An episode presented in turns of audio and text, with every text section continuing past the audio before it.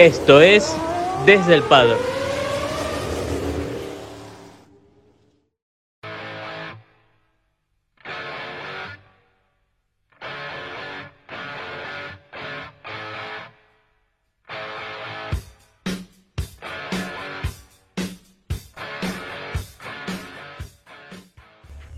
Hola amigos, sean bienvenidos a su programa Desde el Paddock, en el cual se habla sobre lo apasionante del mundo motor como lo es la Fórmula 1, categoría máxima en el deporte.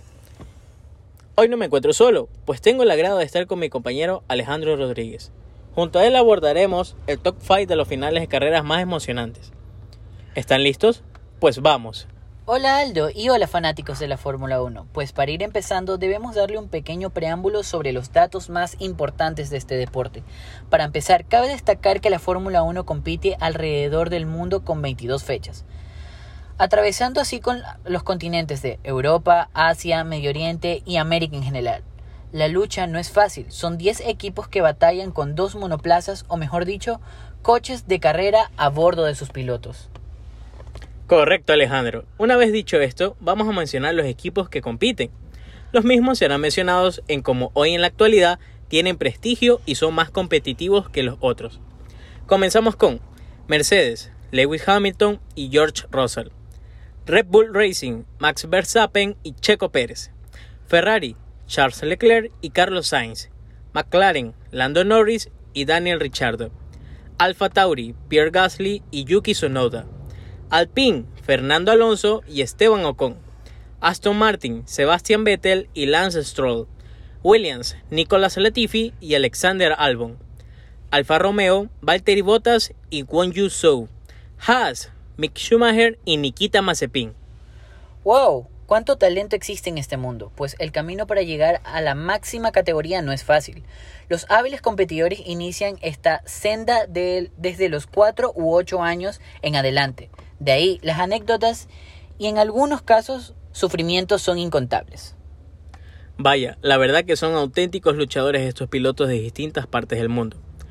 Bien, vamos de lleno a lo que les comentábamos al inicio del programa. Y es que las competencias tienen algo especial, muy mágico, que suele catapultar al ganador a su máximo nivel de felicidad. Mientras que existe un viejo refrán en donde el segundo lugar es el primero de los perdedores. Y la cuestión no falla en su lógica, el competidor que no gana un campeonato del mundo, y más si este se define con puntos muy reñidos a lo largo del año, simple y llanamente se destruye a nivel mental de esa persona que puede llegar a marcar un nuevo ritmo de competitividad en el mismo. Claro que sí, Aldo, bien lo has mencionado sobre estos finales que nos estremecen la piel y emociones. Para ir empezando a contarles, vamos a desarrollar del 5 al 1. Vamos. Puesto 5. Gran Premio de Japón 1976. Y no por empezar en el top 5, esta fantástica batalla no es que tenga menos importancia que el top 1.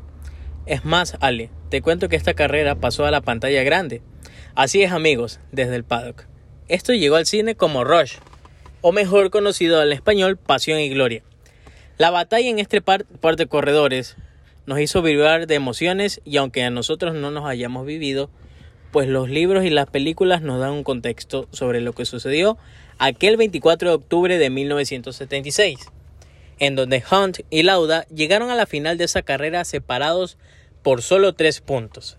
Vaya locura, ¿no? El desenlace tuvo como protagonismo la intensa lluvia, la misma que propinó que Lauda quedase fuera de la competición debido a los factores climáticos que influyeron en el monoplaza de él, mientras que Hunt podía saborear la gloria, su triunfo como campeón mundial. Estaba allí. Sin embargo, ese sabor se convirtió en agrio y con tensión, pues el de McLaren que conducía sufrió un desgaste en uno de sus neumáticos.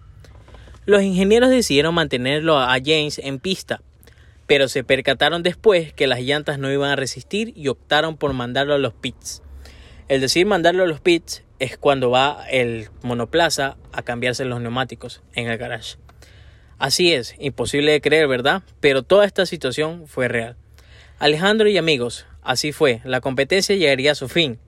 Hunt culminó tercero y con ello se adjudicó su título mundial de pilotos. Sus puntos, en este caso fueron cuatro, le sirvieron para aclamarse campeón del mundo frente a su mayor rival. Lauda, que para esas instancias ya había abandonado el circuito. Puesto 4. Gran Premio de Australia 1994. Y bueno, remontándonos más hacia el futuro y nos detenemos en el año de 1994, la batalla de un gran conocido y el ídolo que estará por siempre en nuestra mente y corazones de los brasileros, Ayrton Senna de Silva. Fue un habilidoso y prometedor piloto que demostró sus garras y sin embargo, en el Gran Premio de Iloma, Italia, falleció. Las batallas contra el mítico y querido Kaiser Michael Schumacher prometían un duelo imparable. Ante la terrible pérdida de Damon Hill, tomó la batuta que Senna dejó. Con esto, las batallas con Schumacher estaban en su máximo esplendor. Ambos llegaron al final del campeonato con solo un punto de diferencia, pero existe un error de pista por parte del alemán en el GP de Australia, cuando luego de haber perdido el coche e irse contra el césped, pudo retomar el control del coche y volver a la competencia para sorpresa de este. Hill se encontraba detrás de él y es ahí cuando tuvieron un encuentro. Ambos chocaron sus monoplazas. Michael quedaba fuera de competencia y por suerte Hill también sufrió afectaciones en la suspensión izquierda frontal. Así Schumacher se adjudicaba su título mundial en una contradictoria disputa del campeonato con un final interesante. Es increíble sobre cómo los archivos fotográficos y visuales nos permiten viajar a esos momentos. Yo me pienso que para estas cosas debería existir una máquina del tiempo y viajar así, ya que podríamos llegar a ver esa cultura, esa tradición y sentir las emociones que se vivían desde el paddock, amigos.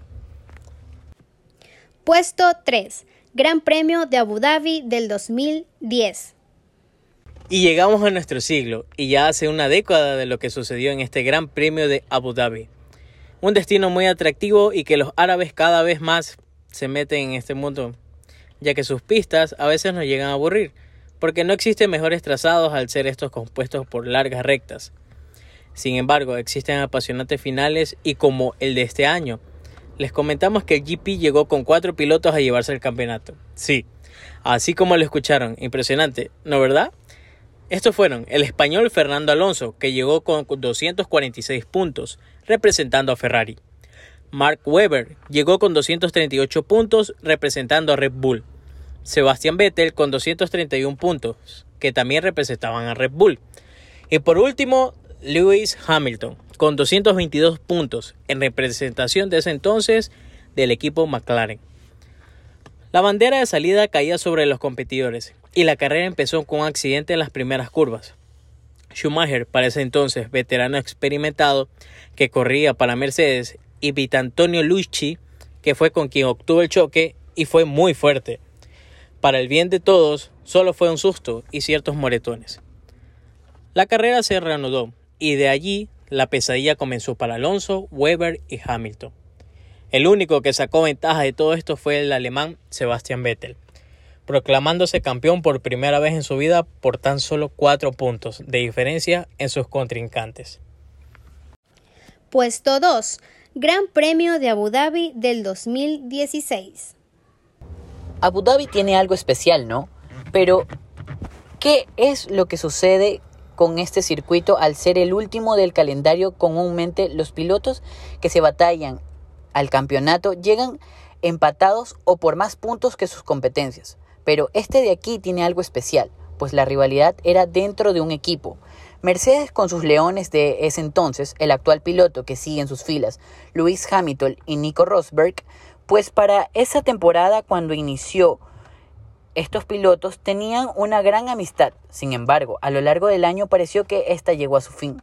Las batallas por demostrar quién es el más habilidoso se notaron. Y el Gran Premio de España fue la gota que derramó el vaso. En este, Prix recién iniciaba la competencia cuando en las primeras curvas Hamilton, al intentar rebasar a Rosberg, se fue contra la grava y trompeó contra el alemán, ambos fuera de la lucha. Pasaron las fechas y llegaba el final y Hamilton llegó como líder del campeonato mientras que Rosberg en segunda posición. La carrera se desarrolló como habitualmente lo es. Llegaban las últimas vueltas y Hamilton lideraba el circuito de Jazz Marina. pero aún así no bastaba para ganar el campeonato, mientras que su compañero estaba en segundo lugar. Esto porque pasa que Hamilton quería que los que veían atrás de Rosberg pudieran rebasarlo, algo que no lo hicieron al público y ellos querían ver cómo se desarrollaba el final de esta batalla. La bandera cuadros cayó Hamilton y Rosberg segundo. La victoria del campeonato mundial se la adjudicó al alemán y así derrotó a su rival, mayor rival que era el compañero de equipo. De no creerlo, ¿verdad? Puesto 1. Gran Premio de Abu Dhabi del 2021. Amigos de este podcast, hemos llegado a uno de los finales que quedarán en la historia como nos hemos remontado al siglo pasado. Jazz Marina le debe mucho al mundo de la Fórmula 1, porque en él se han desarrollado finales como de Hollywood. Y es que este gran premio del año pasado, desarrollado en diciembre, nos llenó de euforia a todos los fans y los que no son, pues Max Verstappen y Hamilton dieron un espectáculo a lo largo del año para llegar a lo que sucedió ese día. Les contamos que todo parecía que Mercedes se adjudicaría otro campeonato de pilotos del mundo, aunque estos dos competidores llegaban con puntos iguales como un final de película. Pues en las últimas vueltas, Nicolas Latifi se colisionó contra las barreras, y de ahí todo cambió.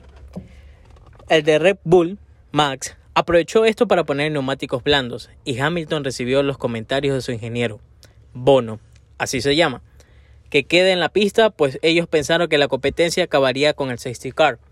El safety car es el coche de seguridad traducido al español, el cual previene cualquier otro incidente durante este que se encuentre un monoplaza o cualquier otra situación en riesgo. Y así como se escuchaban unos audios graciosos de Toto Wolf,